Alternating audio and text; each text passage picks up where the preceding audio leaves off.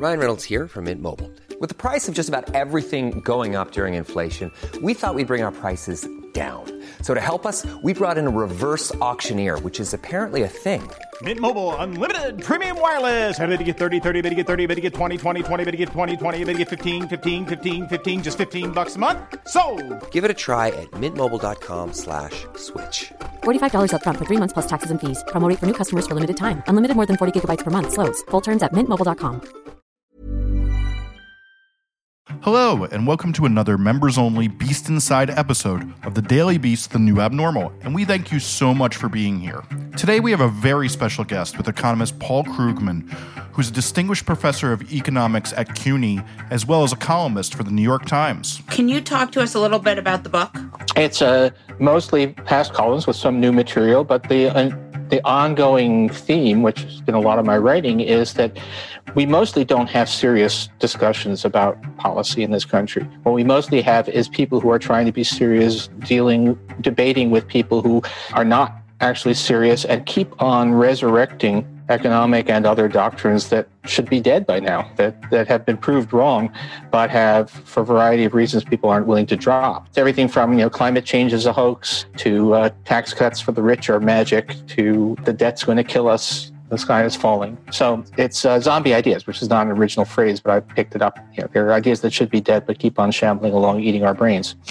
It feels like the Biden administration has really internalized the idea that debt is meaningless. Oh, yeah. Republicans are, though, very concerned about it since we have a Democrat in the White Yeah, they're not they're not actually concerned about it, but uh, this was one of the most predicted and predictable things ever. I mean, we all knew that that at the moment the Democrat was in the White House, they'd suddenly rediscovered that they were worried about debt. You know, they were, debt was a, an existential threat. I think that's what Paul Ryan said. Debt was an existential threat with Obama in the White House. As soon as Trump was in the White House, they didn't care at all. The moment that the White House changed hands, they'd suddenly be back to it. And sure enough, it's played out exactly like that. It- Can you explain, like, sort of briefly, why debt is not a big deal? Because I am 42, so I grew up, you know, with the debt clock on the on the building, and everyone being like, "There's 10 million dollars of debt for every man, woman, and American child." Yeah, that's right. There's a, there's a lot of uh, Dr. Evil, you know, Yeah. uh, $20 trillion. But the, um, the important thing to realize is that governments are not like you and me. Governments don't have to pay back their debt. They governments are effectively immortal and they preside over a tax base that is always growing along with the economy, which means that all they have to do is make sure that the, that their obligations don't grow beyond any reasonable estimate of what they can service over time. That means they never actually have to pay off debt. So if you, we had we had a very high level of debt at the end of World War II. How did we pay that off? Well, the answer is we didn't. In 1960, the debt was actually a bit bigger than it had been at the end of World War II, but the U.S. economy had grown a lot in the meantime, so the debt was way, way down relative to GDP, relative to tax revenue. So that's all you need to do. And given that our debt is the U.S. government can borrow at extremely low interest rates. So the cost of paying interest on the debt is actually not a big deal. It's actually kind of low by historical standards. There's no crisis at all in having the, the kinds of debt that we have. You can, you can, you know, the numbers are big, but everything about America is big, and the debt is just not a major burden on the U.S. So the whole sort of supposition that debt would come due and China would own America is just completely silly. Yeah, that was completely silly. The idea that would certainly the idea that China would own America. I mean, it, it, there's the old line about it. You know, if you owe the bank a thousand dollars, you have a problem. If you owe the bank a billion dollars, the bank has a problem. Uh, if you actually ask who is actually invulnerable, and this is the Chinese, not us, right? Right. Um, as somebody said, they they China has an empty water pistol pointed at America's head. Generally, the idea that the debt you know, the debt is coming due and it's a huge burden and that it's it's going to impoverish our children. None of that ever made any sense. And it's certainly, uh, and it, it's especially true now when the, the U.S. government can borrow at about long term at an interest rate of about 1%. That's below the rate of inflation and well below the growth rate of the economy. So it, it's just nothing. It's, it's a completely, it, it's, a, it's a threat that exists only in the imagination of people who want to have some reason to squeeze government spending. But you don't ever have to ser- service that debt? You service it, you pay the interest, but the we actually we can pay the interest by borrowing more money, and even if we do that, if even if we don't, uh, we pay the interest entirely out of new borrowing, the debt will actually grow more slowly than than the economy will. If you run a if we run a big enough deficit, non-interest deficit, then the debt will will grow, which in fact it did this past year. And we borrowed an enormous amount of money to deal with the pandemic as we should have. So that the debt is a bigger number even relative to GDP than it was a year ago. But that's it's not a threat. It feels to me like Republicans, I mean, this is certainly, there are certainly Republicans where this is more clear than others, like a Rand Paul, but it seems to me like there are a lot of Republicans in elected office who want to show, and this was certainly one of the hallmarks of Trumpism, want to show that the government doesn't work by making the government not work. That's been the point about a lot of things. Look at the, the long attempts to sabotage or prevent Obamacare from right. going into effect. That wasn't because they they were afraid that Obamacare would fail. It was because they were afraid that Obamacare would succeed and show that government can actually do good things. Right. If your political goal is to have minimal government and the least amount of help for people possible, then you want to make sure that the government doesn't actually do positive stuff and prove your thesis wrong. Like one of the things I thought was the most interesting case of like Republicans sabotaging government working was the post office. Yeah, of course. Uh, but post office is, is, a, is a good case because the post office is um, it's a great American institution. By and large, people love it. They've tried everything they can to to undermine it. There's not just the you know putting the somebody who basically hates the post office in charge of it, uh, but there's also this crazy thing. The, the postal postal service is required to prepay its healthcare expenses decades into the future, which no no business has to do. And so they they basically tried everything they can to cripple it, even though it's actually one of the things that binds us together as a country. Will Democrats be able to change those sort of weird, sneaky Republican legislations that cause kind of the undermining of good government? They'll do some. I mean, it's significant amount. I mean, there is the if the Democrats had won a bigger victory, uh, it would have helped. As it is now, we're in a situation where Kamala Harris is going to be casting a lot of deciding votes, and that's not exactly what we want. And there, and unless they eliminate the filibuster, the rules say that there's only certain things you can do. So you can't. There are a lot of things you can't it's only you can only use reconciliation on things that basically are fiscal and anything that involves regulations or other stuff you can't. The Byrd rule. Still, I think you'll be surprised unless catastrophe strikes or you know, some one of these older Democratic senators dies, which is something we're all very worried about. But if, if uh, assuming that they are able to maintain that their working majority, you'd be surprised at how much between legislation and just administrative stuff, how much better the government will be working in a, in a year or two. It seems like this pandemic has caused a kind of new appreciation uh, for minimum basic income. Am I wrong? I think you mean universal basic income. Yes, yes. And it's funny because I'm actually not a fan of UBI. Can you tell us why? If you try to give everybody sufficient income to live on, that's a huge amount of money. Even a big spender like me takes a look at what it would take to give everybody an adequate income, no questions asked. And that is just that that's going to be, if nothing else, that's going to put so much purchasing power into the economy that it'll be inflationary uh, on a major scale. There's there's a limit. Even, you know, I'm for big spending, not worrying about the debt, but they're not not completely without without limits, and that would be way over the top. And the other hand, if you scale it back to a level that's affordable, then it's not enough to live on. So if you really want to have an income, if you really want to take care of people, it has to be conditional on something. So generous unemployment benefits, that's great. Payments for children so that every family can afford to provide their children with they with what they need. That's great. But the uh, a, a UBI, a universal basic income across the board, the arithmetic just doesn't work. Right. But do you think like what is your sort of dream that Janet Yellen puts in together and sort of sets up for America? I mean, if we think about something like Denmark with lots of generous family payments, lots of generous aid to people in distress, universal health care, it's possible that there's stuff that even the Danes aren't doing, but that's so far beyond the realm, the realm of political possibility here that uh, if we could if we could move just you know become half Danish, that would make me satisfied for the rest of my days. The things that you really think are kind of the fundamentals are the health care, the paid family leave, and basic uh, aid to, to families with children. So, it, so healthcare was is the big one, and Obamacare got us significant part of the way to universal, but we should get the rest of the way there. And then the next big frontier is actually children. You can do an enormous amount for children fairly affordably. The U.S. welfare state, we, we have a significant amount of government spending, uh, but it is very much a if you like, it's a, to the geriatric welfare state. We, right. we spend pretty heavily on the elderly, but not on children. And, yeah. and it's cheap. You know, it's like universal health care for children costs almost nothing because children don't have the aches and pains of those, those of us uh, later in life.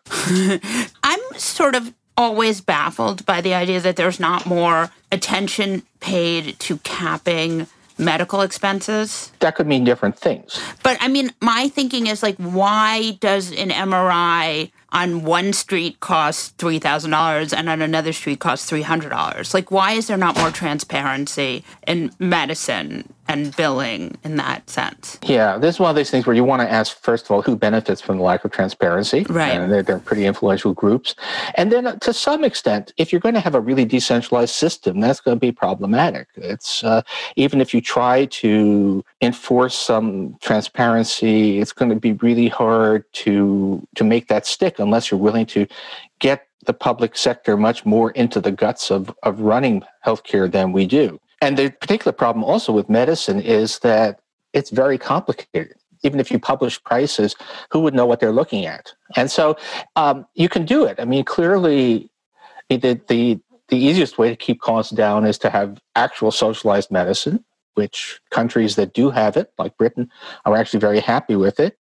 Uh, the next best thing is to have a, a universal, you know, a single payer system where the government pays for uh, the great bulk of medical expenses directly. And uh, actually, we have that for everybody over 65. But if you're going to maintain a, a plurality of payers and a, a largely privatized, uh, overwhelmingly privatized set of providers, then you can still do a fair bit. And one hopes that we will actually start to move that way. But it, it is not that easy to do with to to reconcile our unwillingness to get the government further into the medical business with the kind of price control effectively that or cost control that you're talking about. I mean, the thing I'm so struck by is that we seem to not be able to figure out how to effectively tax our corporations. That's actually not true. If we hadn't okay. been able to tax them effectively, then there wouldn't have been such a big drop in corporate tax receipts after Trump got his 2017 tax cut through. Right. And we're, we're still collecting a, quite a lot of money, and we could be collecting more with fairly easy changes. I mean, easy in terms of technically. How do we reverse those? Well, you, first you'd have to repeal that uh, that tax cut, and then you probably need to actually get a, a tax law that that uh, not that hard to do, but to that rules out a lot of the dodges. That I mean, what we have now is the most important thing that's going on is that is that corporations are able to do a little bit of basically light uh, accounting fraud, although it's not right. legally fraud, but the, they, they're able to, to, make sure that their profits all pop up in the Bahamas or in Ireland instead of here. That's one of my favorite coinages when there was this year that supposedly Ireland's economy grew by 30%. that didn't actually happen. It was just that the corporations made a change in track. Mostly Apple made a change in tax strategy, and I called it leprechaun economics.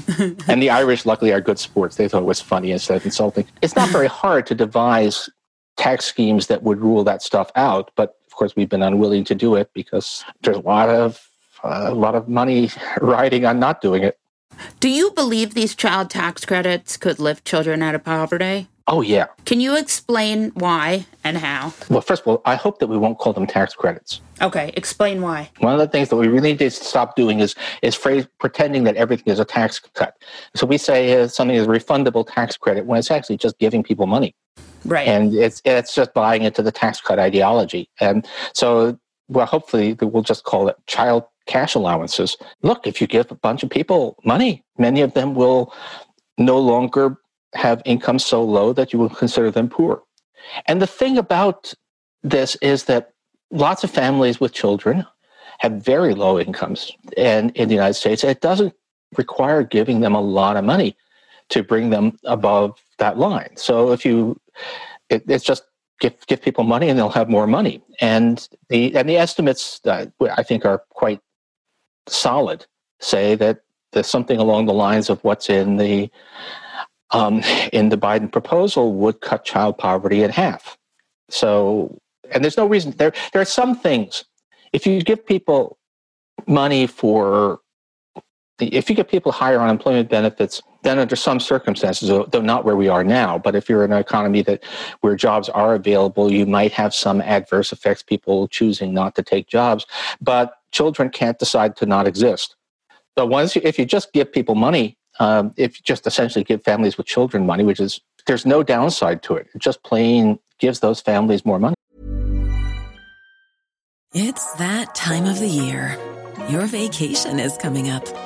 You can already hear the beach waves, feel the warm breeze, relax, and think about work. You really, really want it all to work out while you're away. Monday.com gives you and the team that peace of mind. When all work is on one platform and everyone's in sync, things just flow wherever you are. Tap the banner to go to Monday.com. Since 2013, Bombas has donated over 100 million socks, underwear, and t shirts to those facing homelessness. If we counted those on air, this ad would last over 1,157 days. But if we counted the time it takes to make a donation possible, it would take just a few clicks. Because every time you make a purchase, Bombas donates an item to someone who needs it. Go to bombas.com slash ACAST and use code ACAST for 20% off your first purchase. That's bombas.com slash ACAST, code ACAST.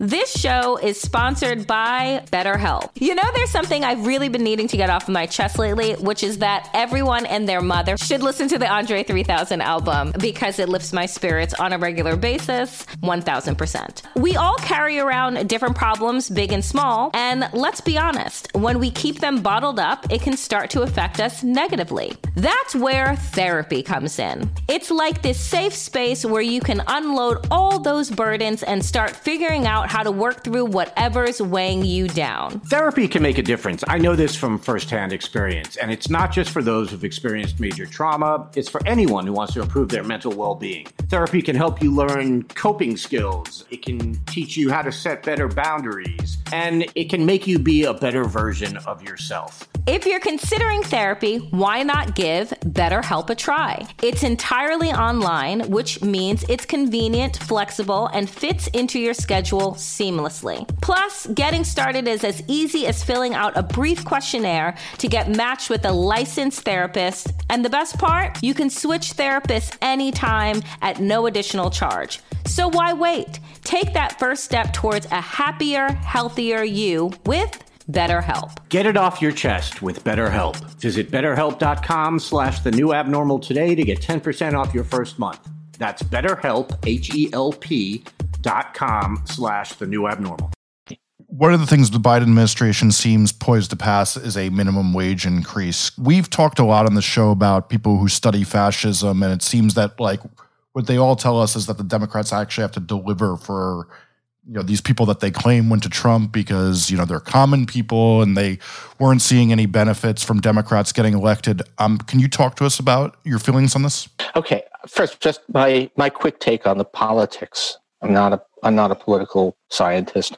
I don't even play one on TV, but I do read them, and there's a lot of doubt about the whole economic anxiety thing.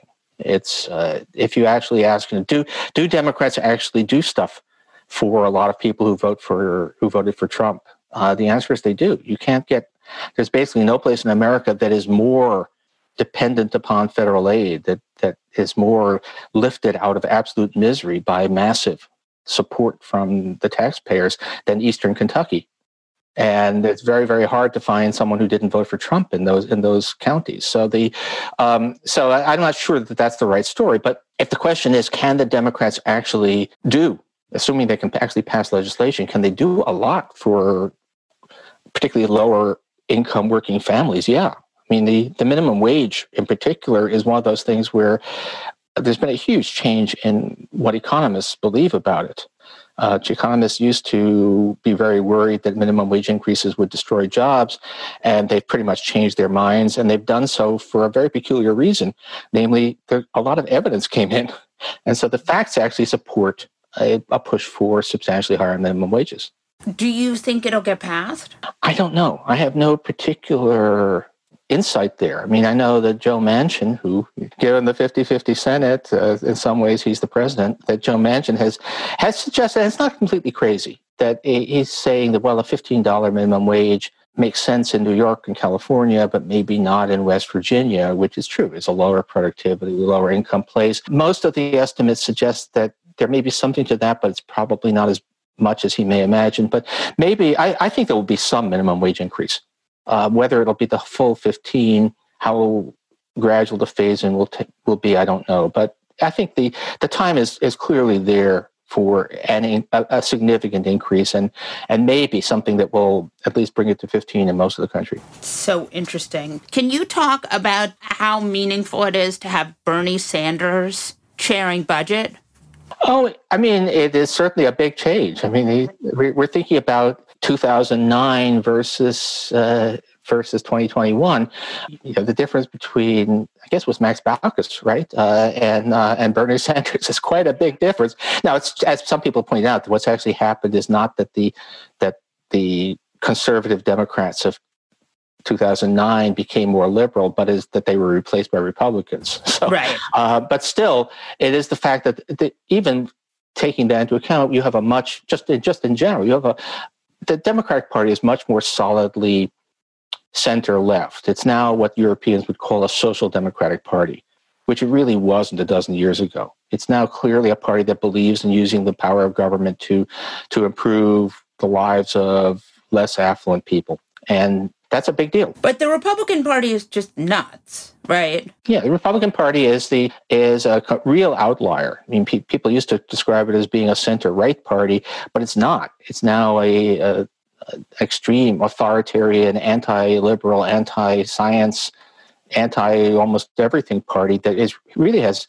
It, it's more like the more or less fascist parties of Europe than it is like their center right parties. It's more like the AFD in Germany than it is like the Christian Democrats. And that's a that's a pretty scary thing because it's still a very potent political force. Do you think that if the vaccines work, we will have this V-shaped recovery? Yeah. I hope I'm right about this, but I believe a lot of people are, are fighting the last war on the economics, that they are thinking that because the last uh, economic crisis sort of went on forever that that will happen again. But this one has very very different causes. And it's really the pandemic that's holding us back. Those of us who've been able to keep on earning uh, those of us who've been able to work from home or otherwise have have jobs that were not shut down um, have actually been saving like crazy. There's a, a lot of pent up demand. So i think the odds are for a pretty rapid it may be very rapid growth. I mean, some of the Goldman Sachs is predicting growth rates that are kind of morning in America level growth rates once the vaccines are widely distributed. So, you don't think it's going to make income inequality worse? Actually, the recovery will not because the pandemic did. Right. The pandemic really disproportionately hit low wage workers, and and those are the jobs that will come back. So we will get some. I, I think there'll be some equalizing. Now, there's still a obviously uh, there huge unequalizing forces in our society, and and uh, but it look put it this way: if people start going to stores and uh, and going to restaurants and not ordering stuff on Amazon, that that's actually that that's a pro equality thing to happen. Is there an economic effect to having half a million people die? Not necessarily. Because I'm just curious. I'm just wondering what exact how exactly that affects America. Besides the fact that it's tragic. Dying kind of re- severely reduces your quality of life. Uh, so, I mean, that, that, that, is, that is, properly speaking, a major cost, even yes. in economic terms. I think the point in terms of GDP, this is not the Black Death. We're not actually seeing a large part of the potential workforce dying off. What we right. are seeing is mostly that, that even even in places that where the government has not imposed lockdowns, people don't go on living their lives as usual, don't go on doing business as usual when they're rightly afraid. So I think the, the real cost in economic terms is is the fear, not the not the actual mortality, although that's obviously the, the thing we should really care about. But you don't think there's like a world in which like we're losing so many elderly people too that that will shift or you know we're losing a lot of like i'm just curious to know if you think there's larger repercussions from that I don't think so. Even though I mean it's it's it's a human tragedy, and if you were going to be on the other hand, if you're going to be totally cynical and brutal, you'd say, well, that means less Medicare expenses because they're the the recipients will have been knocked off. But it's not enough, really. To- and the truth is, it's not. This is not a. It, this is a horrible, horrible thing, and it's worse Yeah. than any of our wars. But it's, but it's not a mass death thing. It's not actually changing our demography a whole lot. so I'm sorry to ask that question because it's so grim, but I know. I continually think like here we are 500 you know we'll at the end I mean the real numbers are probably 600,000 you know we're going to have this large swath of people who are no longer here.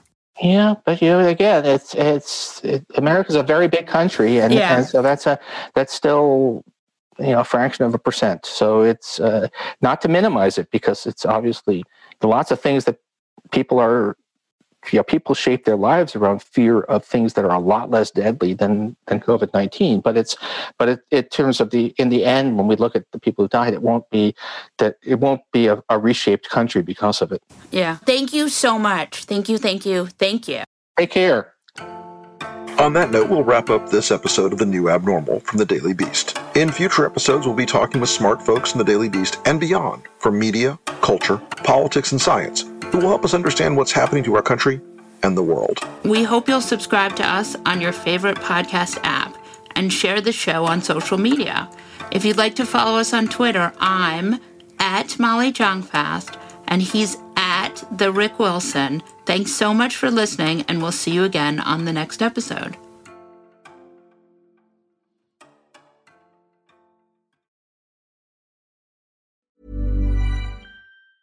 Hi, I'm Daniel, founder of Pretty Litter. Did you know cats tend to hide symptoms of sickness and pain? I learned this the hard way after losing my cat, Gingy. So I created Pretty Litter, a health monitoring litter that helps detect early signs of illness by changing colors, saving you money and potentially your cat's life. Pretty Litter is veterinarian developed, and it's the easiest way to keep tabs on your fur baby's health right at home. Go to prettylitter.com and use code ACAST for 20% off your first order and a free cat toy. Terms and conditions apply. See site for details.